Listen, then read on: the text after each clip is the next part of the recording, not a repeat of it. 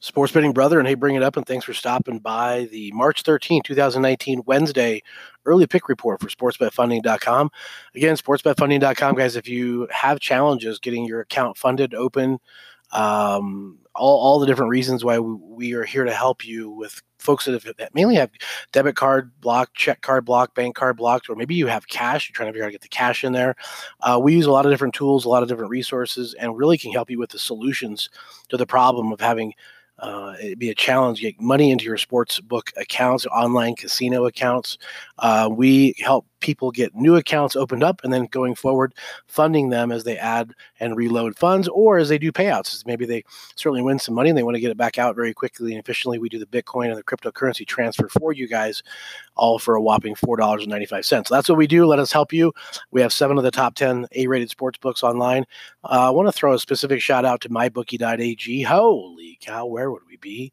Without Kyle over at mybookie.ag. So thanks to you guys there, and we highly promote and highly love mybookie.ag. Hey, on to the early pick here, guys. We like Notre Dame today, plus the uh, seven and a half, and predominant reason is um, it's a contrarian pick with about 80% of the population over on Louisville, and the fact that uh, Notre Dame, you know, you buy this is where you buy low. Uh, Notre Dame's not coming out too pretty. We, we faded them yesterday, and they, they bit us in the butt and won. Um, but we, we believe that that Mojo is going to keep him close enough to stay within inside that number.